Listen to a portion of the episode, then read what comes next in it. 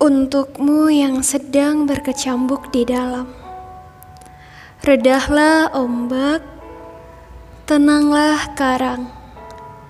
Banyak orang yang sayang. Semburat senja memburai menjadi bintang langit. Begitu kelam, tandus, sunyi senyap. Bayang-bayang merayap di kaca uap panas secangkir kopi. Langit sudah gelap, semangkuk puisi panas, secangkir kata-kata hilang di kamus, serta sendok, garpu, tusuk gigi telah tersedia.